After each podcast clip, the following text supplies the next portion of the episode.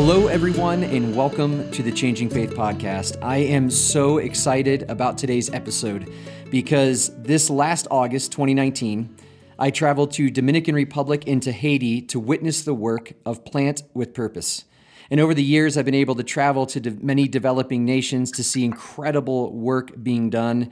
And I can tell you that Plant with Purpose now tops my list. And so, with me today are Corbyn Small and Scott Sabin. Corbyn serves as Plant with Purpose's fundraising and outreach arm based out of Denver, Colorado, and he focuses on building partnerships throughout Colorado and surrounding states. He has been with Plant with Purpose since 2009.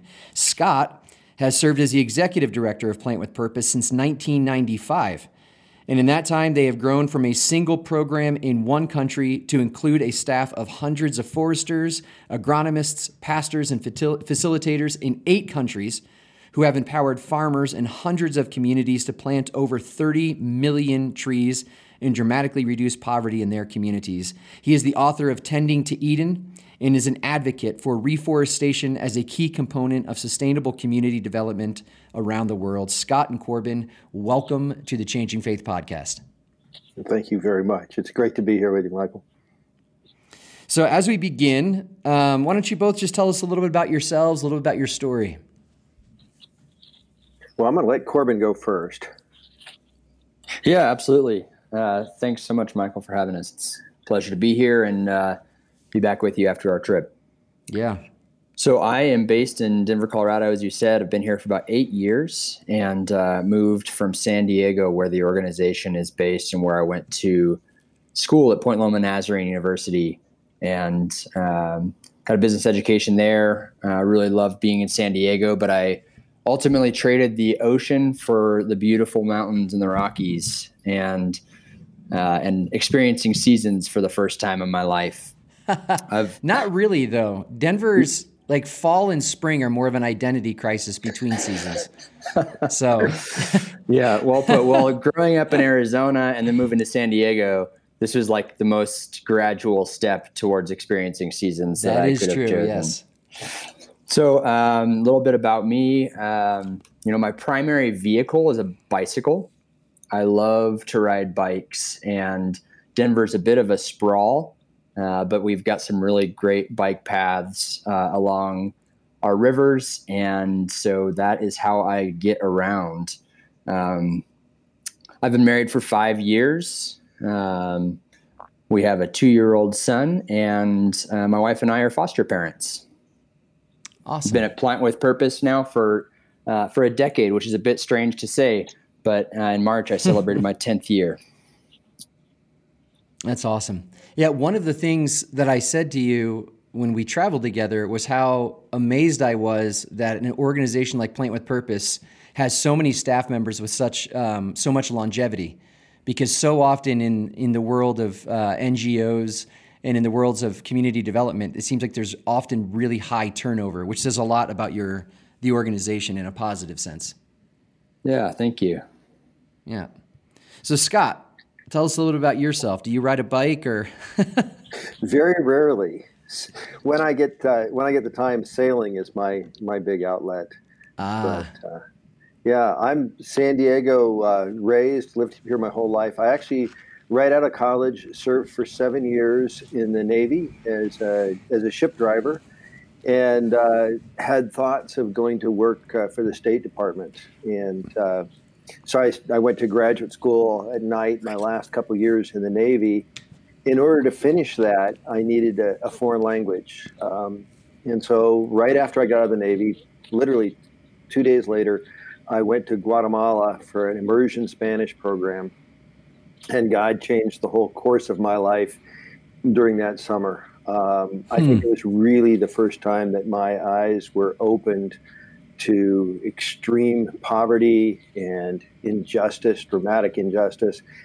But the most memorable thing about that summer for me was people living their faith in a risky way, in a way I had never hmm. experienced hmm. growing up in Southern California and um, still had a, a, year of school to, to go. So I came back to San Diego, but started volunteering on the side. And that was uh, what, 26, 27 years ago. I've been at Plant with Purpose ever since. Um, and as you mentioned, the director since 95. So, wow. Yeah. That's incredible. And what was it that you saw in Guatemala that you felt was so um, so life altering? What were some of those experiences? Well, things like you know visiting the city dump, and I'm, i know that many of your listeners have, have experienced similar things.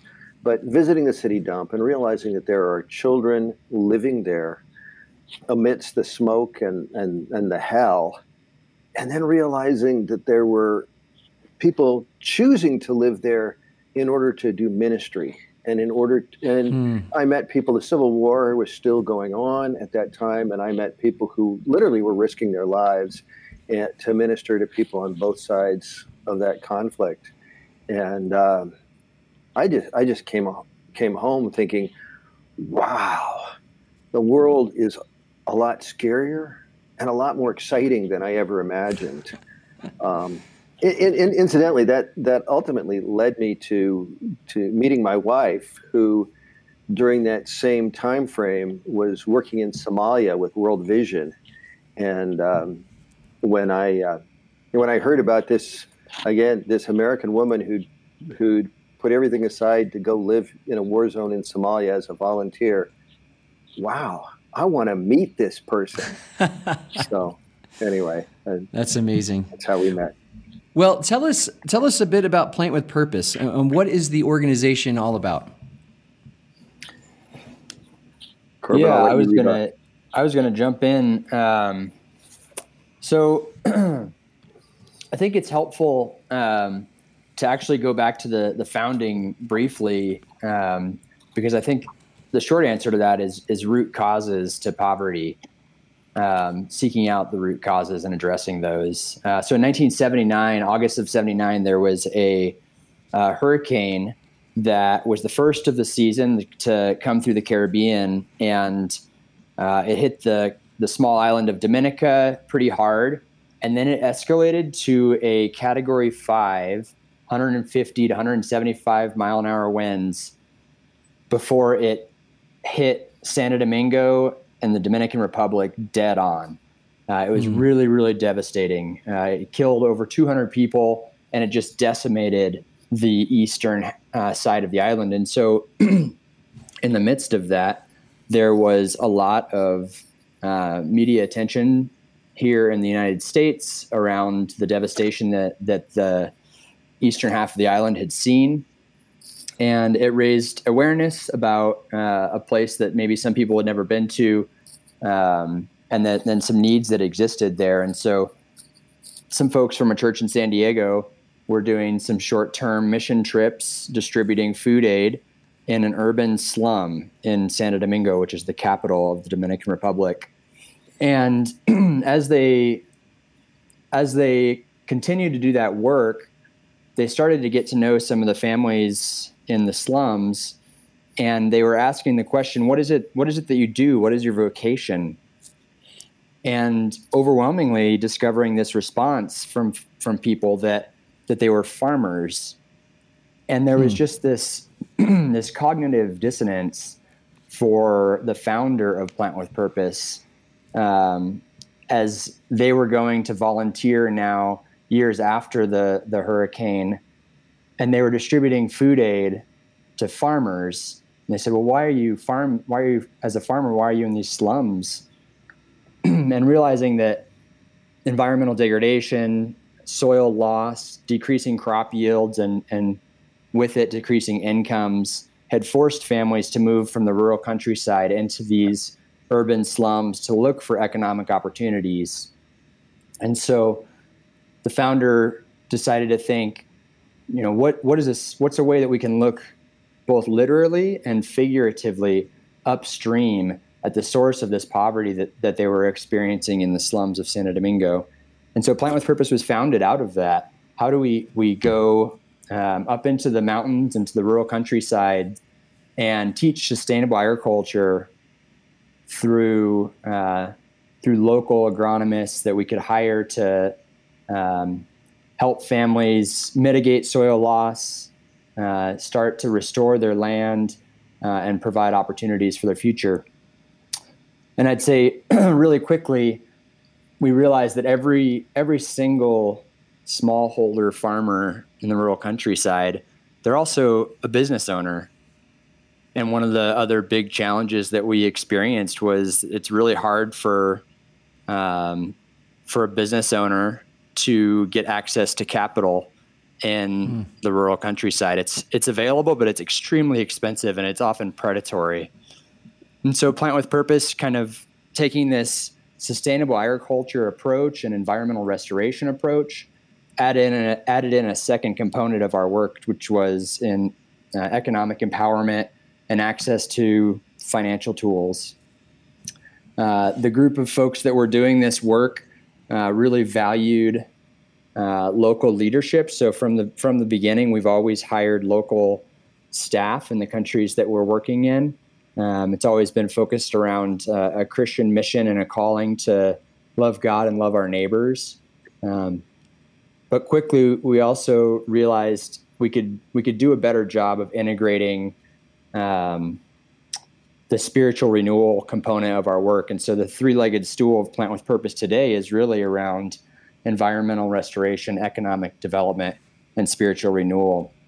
And so, we do that through partnership with churches and and curriculums that really undergird um, the the beautiful ways that that the Bible talks about caring for creation, God placing Adam and Eve into the garden in the creation story, and inviting them to tend and to keep it. Um, so, I think if I was to summarize the the work that we're doing and maybe some of the values that we hold is you know, we really, really care deeply about partnership with people. We care about mm. addressing root causes. Um, and maybe, maybe another, as I talk about people, it's, it's paying attention to the unlikely partners um, in the story. Um, we work with rural subsistence level farmers that are often the most overlooked, disenfranchised, removed from society people on the planet. And hmm. yet, what we see in each of those individuals is the image of God, unique talents, skills, and abilities that that they can use to transform their communities. And so it's truly believing in the Imago Dei of our brothers and sisters.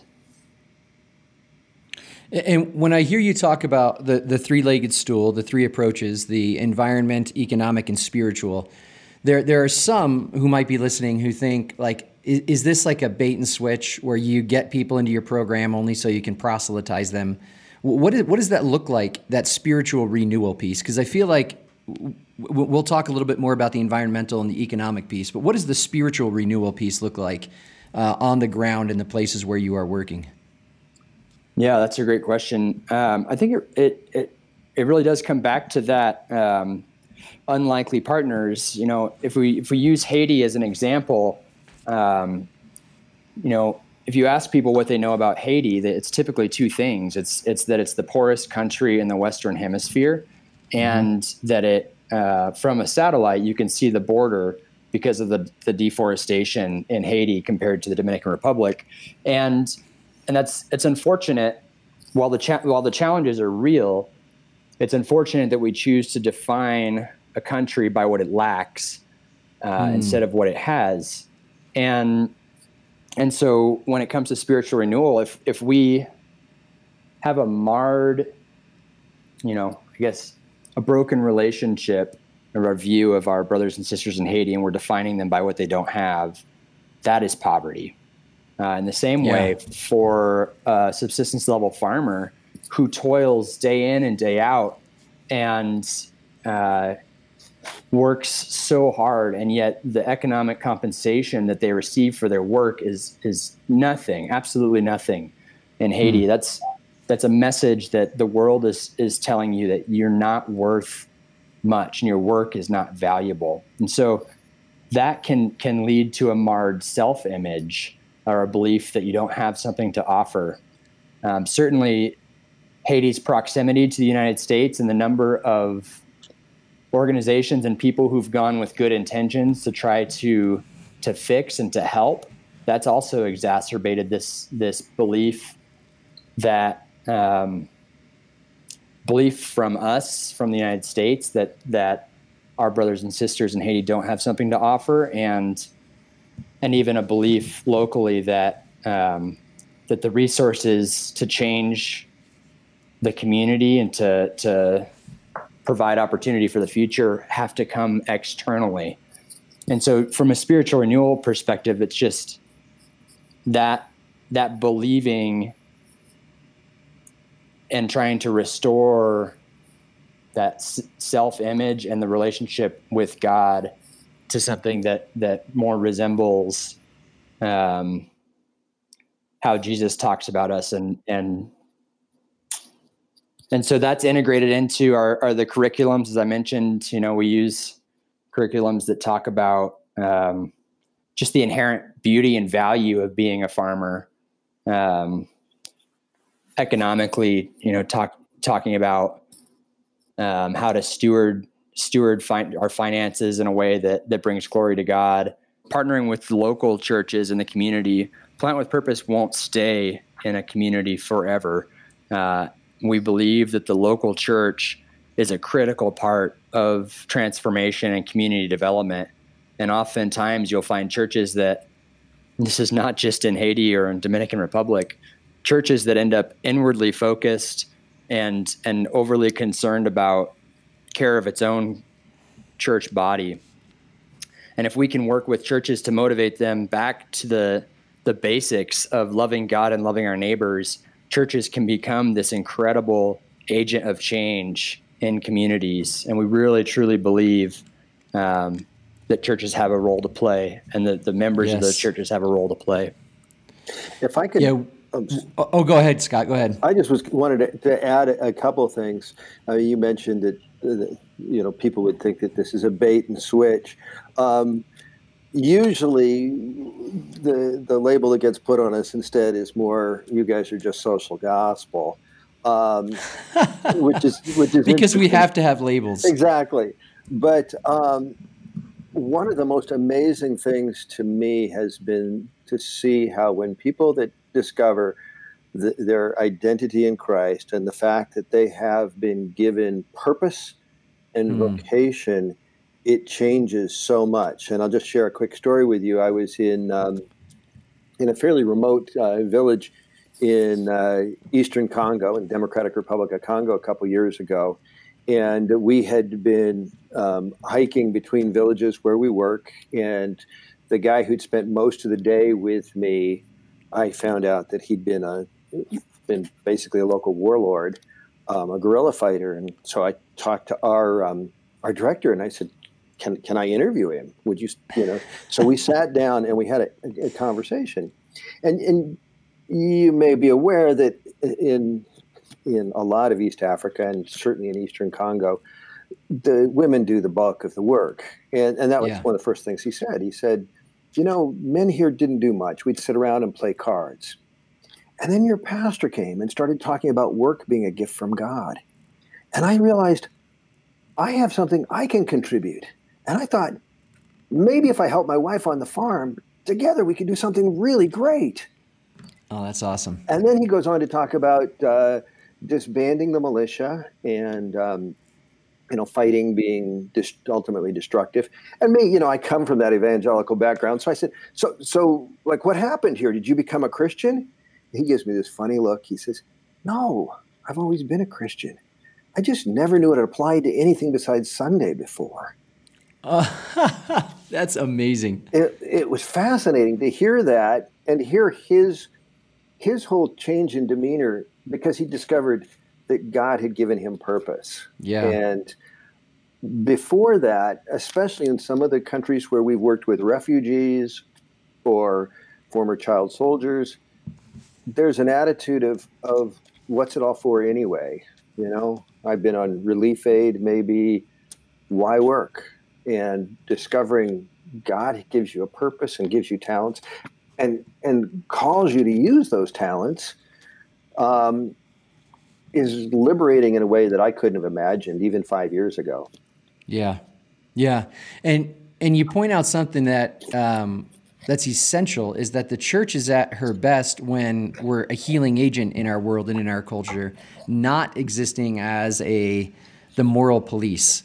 Um, mm-hmm. And I just was in Vietnam um, with a potential ministry partner of ours at Denver Community Church, and spoke with pastors who had experienced persecution at the hands of the government.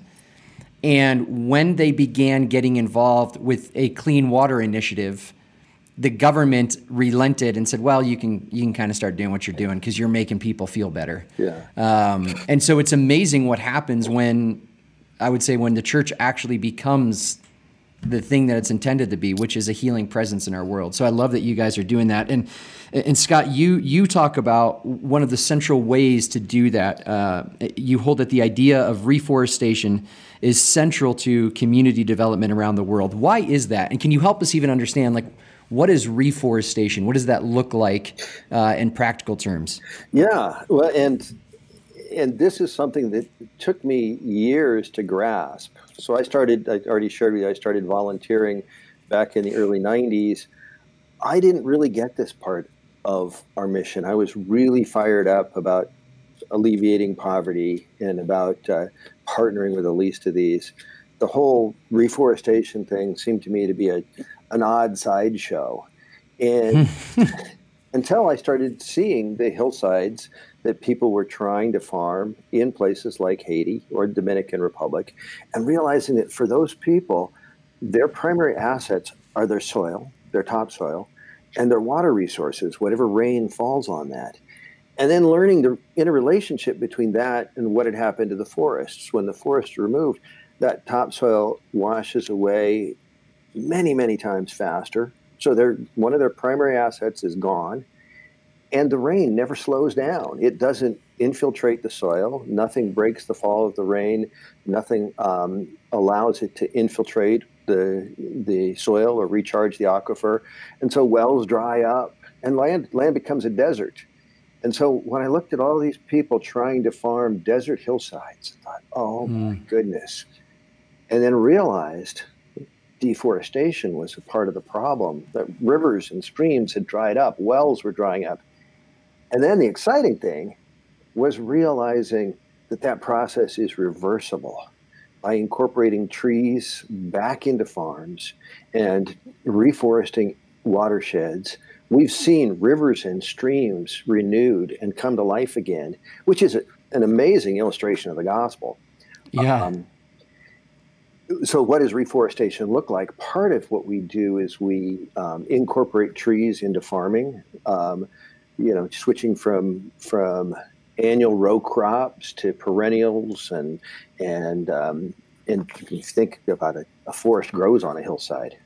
So yeah, you know, fruit trees and multi-purpose trees, and then in, in areas that are, are shared, the commons as we refer to it, actually doing reforestation, planting trees, or practicing something called farmer managed natural regeneration, which is allowing the forest to come back and and as a result, uh, we've seen rivers and streams come back. We've seen watersheds start to flourish. Um, again, literally and figuratively, we've seen them turn green, and um, that has been a huge awakening for me. Another piece of it has been realizing that my initial conception, once I started to get reforestation, my initial conception was still very utilitarian you know, somebody asked me once, why do you plant trees? Well, because the people need the trees. But over the course of time, I've come to learn that God cares about creation for its own sake.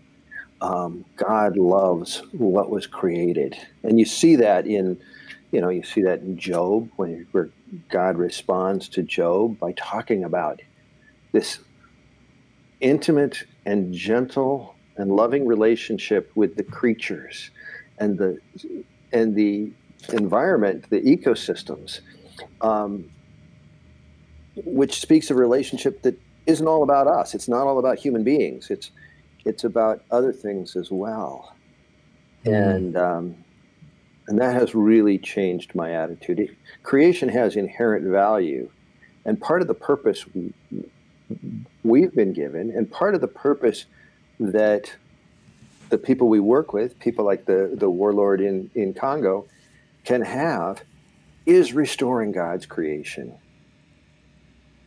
Yeah. And so, what does it look like? Um, take us through the process of identifying communities, um, seeing some of these watersheds, some of these hillsides that have been deforested. What is the process for you from start to finish? Corbyn, you had mentioned that you you don't stay there um, forever. That there's a plan to at some point leave the community once they've um, at, at, a certain point. So, what does that look like for for you guys? Uh, how long are you with them? What are some of the best practices that you bring to those communities? Well, um, I'll, I'll, start. One of the things we do, just to, I, maybe one of the more difficult things, is identifying where. Because another thing I learned was this need was not was not unique to the Dominican Republic or to Haiti, but really exists throughout the world, throughout the tropics for sure. Um, there's nearly a billion subsistence farmers. Um, deforestation is a massive problem throughout um, sub-Saharan Africa, throughout Southeast Asia, um, the Caribbean. Um, so the um, so in other words, there's no limit to places we could start. Um, we've hmm. established a, a matrix of needs to, to help narrow that down. What countries have needs, spiritual needs, economic needs, um, environmental needs, where deforestation is related to poverty, because that's really our specialty. And then we use a lot of uh, GIS tools, things like poverty mapping, um, basically geographical information systems to narrow down where within the country are the neediest places because it's not hmm. always obvious. You know, we right. started working in places in the Dominican Republic 25 years ago that looked needy to us, but maybe they were just more accessible than places that are even needier but are farther farther off the grid. And so, using some of these uh, these now tools that we have today, GIS tools, to actually find out where do they need us the most, and then narrowing it down to a single watershed. Starting usually with the local church provides the introduction, helps us to have some some credibility um, from the from the start, and work with one or two pilot communities we find that beyond that, after those first few years, it becomes pretty easy because neighbors see what's going on, neighbors want to participate, and and pretty soon there's more there's more interest in what we're doing than we can actually meet. Um, hmm. Our goal is to work with uh, approximately 60% of the of the the families in a watershed, um, which may have many communities in it with the hope that there'll be enough spillover effect to benefit everyone. And that's something we've actually been able to measure is that everybody benefits, not just the direct participants. Yeah, and, and can you explain that? Because when, when, we were in um, Dominican Republic, we were in Caña, which I believe is a region, but Corbyn was explaining that the watershed that we were um, we were in and that we were watching work on actually impacts people not only in Dominican Republic but in Haiti um, and because it brings back water to some of the dried dried up riverbeds and dry creeks that you were talking about. So could you explain that a little bit as to what you mean? I found I, it fascinating. Yeah. Can I jump in on that um, just real quickly because uh, I realized that we're talking about watersheds and often uh, that's not a familiar term for people. Um, but it is it is the key way that we organize our, our programs now is around it's a geographic boundary essentially and it's it's a basin that water flows into. So it's the ridge lines that surround um, the rivers and streams. And so when you're talking in specific about this watershed named Caña in the Dominican Republic, um, we work with about 3,000 farming families in Caña, and we work there because it's extremely mountainous. There's been a high level of deforestation and soil erosion the level of economic poverty is really high. And uh, you have Haitians and Dominicans living on that side of, of the border who are struggling to provide for their families. On the other side of the border, and uh, we were able to travel across the border on foot uh, into Haiti because this is where Denver Community Church is partnering is in Haiti, and so we wanted to go see how Plant with Purposes programs worked, not just in the Dominican Republic but also in Haiti. So we walked across the border and into this uh, adjacent sub watershed named Cornillon. We worked with, we work with over 2,500 families in this wa- watershed, and the beautiful thing is they're side by side, separated by a geographic boundary or by a geopolitical boundary. But the work that's excuse me that's being done there is actually benefiting uh, the most important river in Haiti. so the Artibonite River flows into uh, a dam that provides water for 3.6 million Haitian families, and it's the most important uh, agricultural region in Haiti.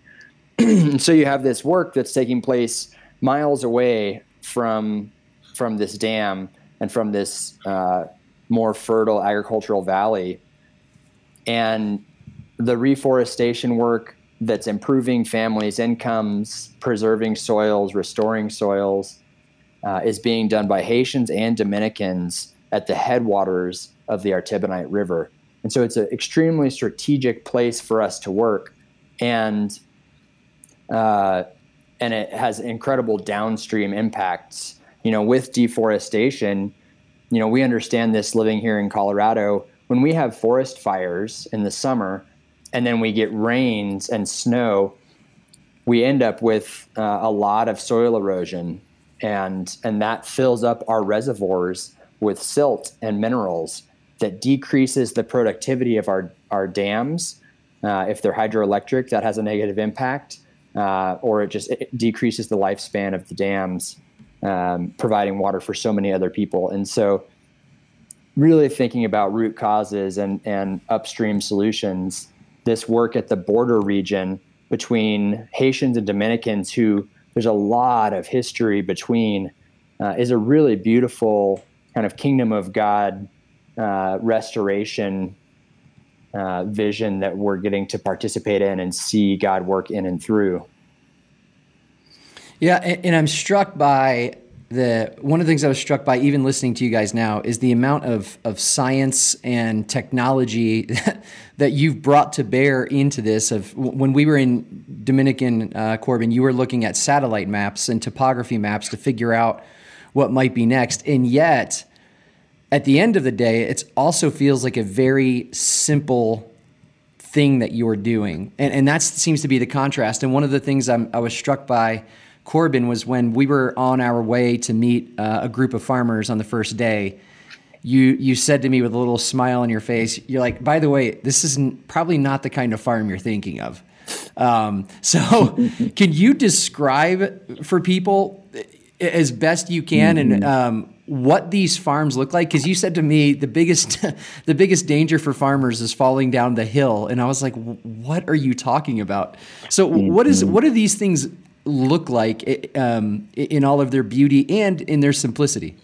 Yeah. No i, I grew up in a suburb of arizona uh, really removed from agriculture. But when i when i pictured farming when i thought of farming uh, it was really about flat irrigated fields with big tractors. And, and overalls. uh, and overalls. Uh, and that is just not the case. I can't speak to the overalls. I guess I haven't seen many overalls as I've visited uh, Haiti and Dominican Republic, but it is definitely not the case when it talks about when we're talking about the the size of the pieces of land, the farms that families are farming, and then also the slopes that families are farming on. So the the least desirable pieces of land anywhere are the ones that aren't flat. That's a pretty natural assumption. But when you think about increasing populations and uh, people living uh, in, in rural areas, places like Haiti and Dominican Republic or uh, northern Mexico, they're very mountainous. And so, um, you know, in Haiti, there's a really common phrase, you know, talking about mountains beyond mountains. And it's just mm. indicating it's a mountainous country and symbolically they're talking about you know if you climb one mountain you're guaranteed to find another mountain just beyond it. And so there's, it's just when we're talking about farms on mountains, I guess the easiest way to to describe it is think about if you ski uh, or you hike a blue or a, a black diamond type of slope, and those are the least desirable places for a family to have to grow their food, and that is the kind of land that we're working with families to restore. And so you mentioned uh, a farmer named Nivelka. Um, mm-hmm. Nivelka was the the woman who we went to visit on that first day in in Caña, the Dominican Republic, and we started, you know, at the side of the road. We met her and her um, her her grandson Jaron, uh, which is a beautiful picture of this multi generational uh, impact that's taking place. But she, you know, we followed her to her her piece of land, and as we started walking from the road into her her farm, what it what it really appeared to be was just walking into a forest, walking mm-hmm. into mm-hmm. a naturally growing, occurring forest uh, where you have lots of foliage on the ground, um, you know, at eye level, and then trees that are overhead. And and it really took us hiking past that section of her farm and into and I say hiking again. Think about we're talking about a farm. We're hiking uh, we are not wearing flip flops. We're wearing our boots. Uh, we're watching where we step because it is, it's steep. Uh, we're hiking yeah. up this hill to a point where I guess I forgot to mention we uh, stopped by the, the, the nursery that they had been uh, growing seedlings at, and we were we'd collected as many seedlings as we could. These are this is work that they were planning to do that they invited us to participate in. And so we're hiking and we're holding these trees and I don't know about you, but I was slipping all around and, and struggling to uh, get up the hillside. But we get to a point on her farm that's steep and it's completely stripped. There's yep. nothing, nothing there, just rocks. Um, and this is where we started with our trees. And so we had cedar trees and we had coffee trees that we had brought into her farm. And this is where we brought out the cedar trees because the cedar trees were being planted on this uh, stripped por- portion of the hillside so that they could grow up and and ultimately they could, she could plant coffee beneath the cedar. And so when we talk about farms, we're not thinking monoculture. And I think that's another right. maybe important uh, thing to point out. Biodiversity is such an important thing that Plant with Purpose um, promotes and, and has learned so much more about over the years. Um, a farmer that has a small plot of land, if they just have one crop, it's it's literally all of their eggs in one basket. If something happens to the market, something happens to the crop, um, that family's livelihood is is severely impacted. And so on Novelka's farm, what we had seen in the area that she had restored was that she had probably 15 different, you know, we asked her to identify the different things that she was growing, and she probably had 15 different crops that she was growing, uh, and and in a, and that allows her family to to receive income year round, and so from you know ground level where she may have um, peas or pineapple growing to then um, you know fruit trees and timber trees um, all the way to to hardwoods that honestly she's not going to benefit from. If she's planting mahogany, that's Jaron's. That's Jaron's generation that's going to benefit from that mahogany uh, in 30 years. And so, all of these different sources of income, when we talk about farm, it's really about biodiversity, lots of different kinds of trees and crops all working together. And, and I was captivated by her vision. You know, not only that she had done a ton of really hard work, but that she was continuing. You know, she was yes. she was restarting this hard process and work on land that frankly it looks like the surface of the moon.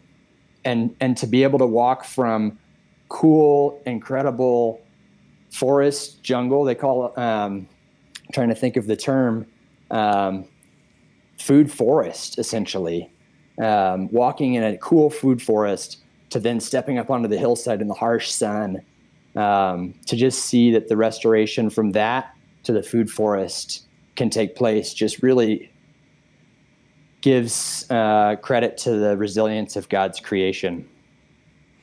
Yeah, and, and, I remember when we were walking up there, I remember going past the tree line, and mm. it was all limestone rock. And mm. one of them, to give you an idea, for those of you who are listening, how steep it is, one of the rocks got kicked loose and just tumbled down the hill with everyone yelling, "Watch out!" Um, until it got into the forest and finally stopped was stopped by one of the trees. And one of the things I, I, loved about that experience with Nevelka was that that's not the only time that we saw her. Mm-hmm. We uh, we met her that day. Um, she showed us her coffee plants, which were um, some had been affected, but the newer ones were just. I mean, they looked like grape clusters growing on the the branches. And then she told us about her coffee business that she runs with four other women. And she talked about the VSLA, and, and that this is something I would love for you guys to talk about um, because it's it's again it's simple. There's a ton of complexity to it, however, and then but what it's yielding and what it's doing in country uh, has really been amazing. So could you tell talk to us a little about the uh, the VSLA? Yeah, I definitely. Let me um, let me go quick overview, and then you can ask ask questions because it is really simple. Um, and I think even coming back to the question that you asked me earlier about what are some of the organizational values, and I think that this is a great example of one of our key organizational values, and it's that we want to listen and learn from our partners. So for many years, we practiced microfinance, which is is just helping families that don't have collateral uh, to to access credit. And so it's trusting and, and building relationships to help families get access to credit in places that are hard to get credit. Uh, we were okay. We were okay at that. Um, honestly, not super successful. It was fine. Maybe you would say it was okay. Um, but we discovered, not because of our um, brilliant academic um, educational backgrounds like here in the United States, but because of the brilliance and the ingenuity and the creativity of our, our program director, Edith Bonzi in Tanzania, who um, just discovered a better way. You know, she went into a community one day and she found out that people were hiding from her because she couldn't they couldn't repay the loans that, that we had uh, made to them and so she said this doesn't really make sense you know we're we're teachers and trainers partnering in communities, but at the same time, we have to be loan officers and collectors. And so she found a, a methodology called Village Savings and Loan Associations, and she tried it. And the the short of it is that it's it's basically taking all of the the lending out of our hands and putting it into the hands of the community by focusing first on savings so groups of 25 families come together. They learn this really clear cut methodology and they, they agree to save some amount of money every single week that they get together and they save it into a lockbox. This lockbox has three different keys. They elect three different key holders and a fourth person to, to keep the box. And over the course of three months and training from Plant with Purpose, they just save really small amounts of money, like literally 10 cents, 50 cents, a dollar per person. And after three months of doing that, they have enough money in the box to begin lending to one another. And if you're thinking that sounds painfully slow and we have money here in the United States, we should just we should just fund the, the capital for for lending and, and microfinance. Um, you're right, it is slower. But one of the things that we've learned through this process is it unlo- unlocks this uh, incredible human potential and just a belief that that we all have something to offer because in a place that doesn't have uh, a culture of savings which it can be anywhere if you can generate a culture of savings and everybody starts contributing and, and saving small amounts of money you can be surprised at what how that adds up over time. And so maybe at our peak when we were doing microfinance, we were lending $200,000. Um, today, with 35,000 families saving small amounts of money, there is uh, 4.3 million dollars US saved without a single penny infused from Plant with Purpose. It's solely through teaching and training and encouraging families to save small amounts of money. So then they take that money and they invest it in business and agriculture and education for their children. Um, you know, we know that participants of Plant with Purposes programs, they are two and a half times more likely to send their daughters to high school than non-participants. Mm. And that's not because we're paying them to send their daughters to school. It's because they're in the economic position now to be able to afford to pay their children's tuition fees and they weren't able to do that in the past. And so that's that's kind of the um, that's something that we learned from a program partner that's been rolled out across all of our programs and just been this incredible um, thing that we've learned that is has really helped transform the the way that we work. And when you talk about the 4.3 million, can you one of the things you told me both in DR and Haiti was the amount of money Plant with Purpose um, puts in, into the country in U.S. dollars compared to how much money is in the country because of the Village Saving and Loan Association. So can you can you just mm-hmm. give us mm-hmm. some of the comparison and contrast between those two things? I can. Yeah, I really really briefly in using um, rough numbers, our pro our our entire program in Haiti costs about eight hundred thousand dollars. It's one of our largest programs uh, costs about eight hundred thousand dollars for us to do everything we do with ten thousand three hundred families. Um, in that in that context, there is one point oh five million dollars saved by those ten thousand farming families.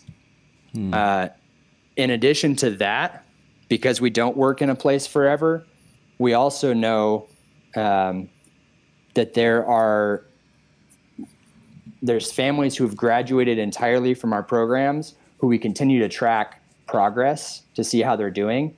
They have an additional $300,000 that is saved and that they are lending to one another and they're earning 22% interest on their savings because they're lending these $15, $30, $50 loans to one another and they charge interest but that interest, instead of coming back to plant with purpose like a traditional microfinance organization would operate, that interest stays in the community. So the bank is wow. owned, operated, and um, carried out within the community. And and so yeah, there's uh, globally five over five million dollars U.S. saved by families we work with and families who've graduated from our programs. And our our entire organizational budget is is 5.2 million dollars. So that's incredible. Yeah, pretty exciting. If I can uh, share just one story, and actually this comes from from the Kenya area um, a number of years ago. I, I, first of all, I, I started as a skeptic when our our um, director in Tanzania was talking about this system because I thought it would it would take too long.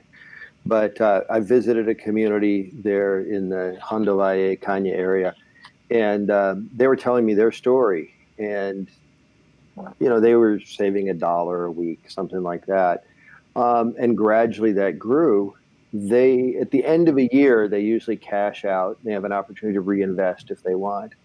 And they said that they got to their their time of cashing out and they were shocked to realize that they had $4000 they'd never seen that kind of money before Hmm. And so they started an, another cycle, reinvested, but now everybody believed in the system. And so they told me that people stopped gambling so they could save. They stopped drinking so they could save. Anybody who had a little bit of extra change in their pocket, instead of going out and spending it, saved it, brought it to the next meeting. And six months through their second cycle, they had $12,000. And Whoa. what was most spectacular about that to me was their attitude about who they were as a community had completely changed. Um, one of the things we used to hear a lot when we made the microfinance loans, we'd hear thank you a lot. What we hear now is something a lot more like, look what we've done. We didn't know we could do this. And in that particular village, one woman told me, she said, the only thing we feel bad about is we had these resources all along. We never realized it. Wow. And that was where we started to learn that the people are actually our partners in this project. They are not the project; they're the partners in this project. Um, yeah. And uh, you know, they're the ones who are restoring the land. They're the ones who are planting the trees. They're the ones who are alleviating poverty. We're blessed to get to participate in that, but yeah, they're the ones doing it. And and one of the things that was so moving for me in watching this, we were in Haiti and we we sat in on a um, VSLA group, and there was one individual. I actually talked about this yesterday in our uh, on our Sunday morning gathering, who gave toward the social fund, and um, watching the dignity that that he had in being generous was one of the most moving things. So, can you briefly tell us about what the social fund is and how it's a part of the VSLA? Yeah, well, the social fund is essentially micro insurance, right? We got micro savings through the savings group. We got micro credit through the lending. This is micro insurance, and so they they set up a small amount that they contribute in addition to the amount that they're saving that goes into the social fund, which can be used for emergencies, can be used if somebody gets sick, um, we saw after the couple years ago round of hurricanes in Haiti, some of it being used to provide relief and help in in some of the villages. I was just in um, in Burundi and heard a couple of really remarkable stories. Um, in one, they'd actually set up an additional fund to reach outside the group. So they were contributing the social fund, which was their own insurance, but they'd also set up a fund specifically to serve the orphans in their community who they realized couldn't be mm. group members. So they had uh, so they had this additional fund. Um, you know, again, kind of an outcome of the spiritual renewal, realizing hey, we need to help our neighbors, and there are there are orphans, there are kids who don't have the benefit of these groups. Let's contribute to them. Yeah, and that was some of what we witnessed too in Dominican Republic, where these groups um, recognizing that they could give outside of the group that they Nevelka who Corbyn mentioned earlier her and her group of women talked about how they could serve their community. And that's one of the things that's so beautiful is that when when I experienced plant with purpose it was not just hey we're going to plant trees but there really was there was economic empowerment. There was a uh, obviously the environmental effort and, and the reforestation and really the um, the renewal um, was such a beautiful thing to watch. But then to see how deeply rooted and connected uh, humans are and, and their story and who they are as image bearers and the renewal that happened there was far and away the most exciting thing uh, that I was able to witness. And I was so grateful to be a part of it and thankful that Corbyn invited me. Um, for those who are listening, if they want to learn more, get involved, uh, give toward, donate toward Plant with Purpose, how do they do that? Yeah, so uh, our website is a, really great resource. you, you both waited to talk and then you started talking at the same time. so, uh, plantwithpurpose.org is our website. Um, that's a really great place to uh, to start.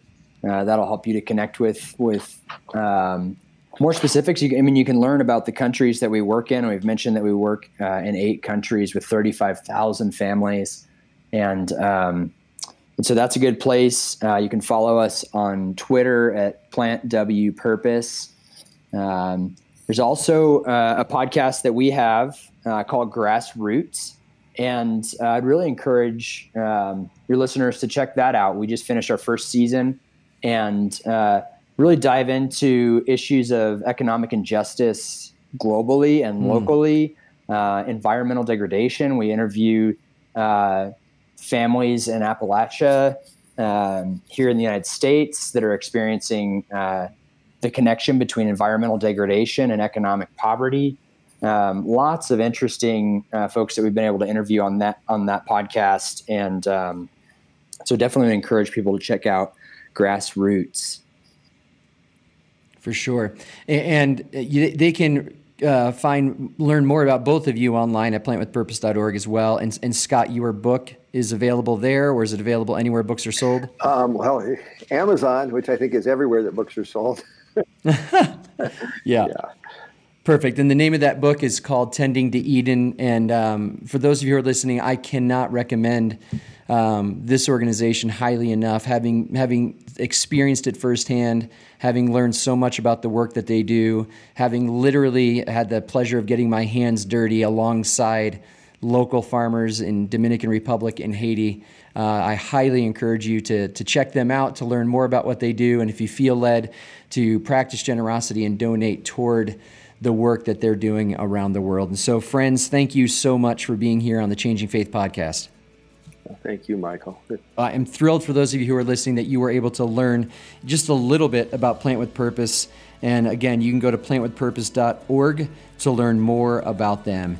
That is it for today. And so, once again, I want to say thank you for joining with us here on the Changing Faith podcast. And until next time, as always, much love and peace be with you.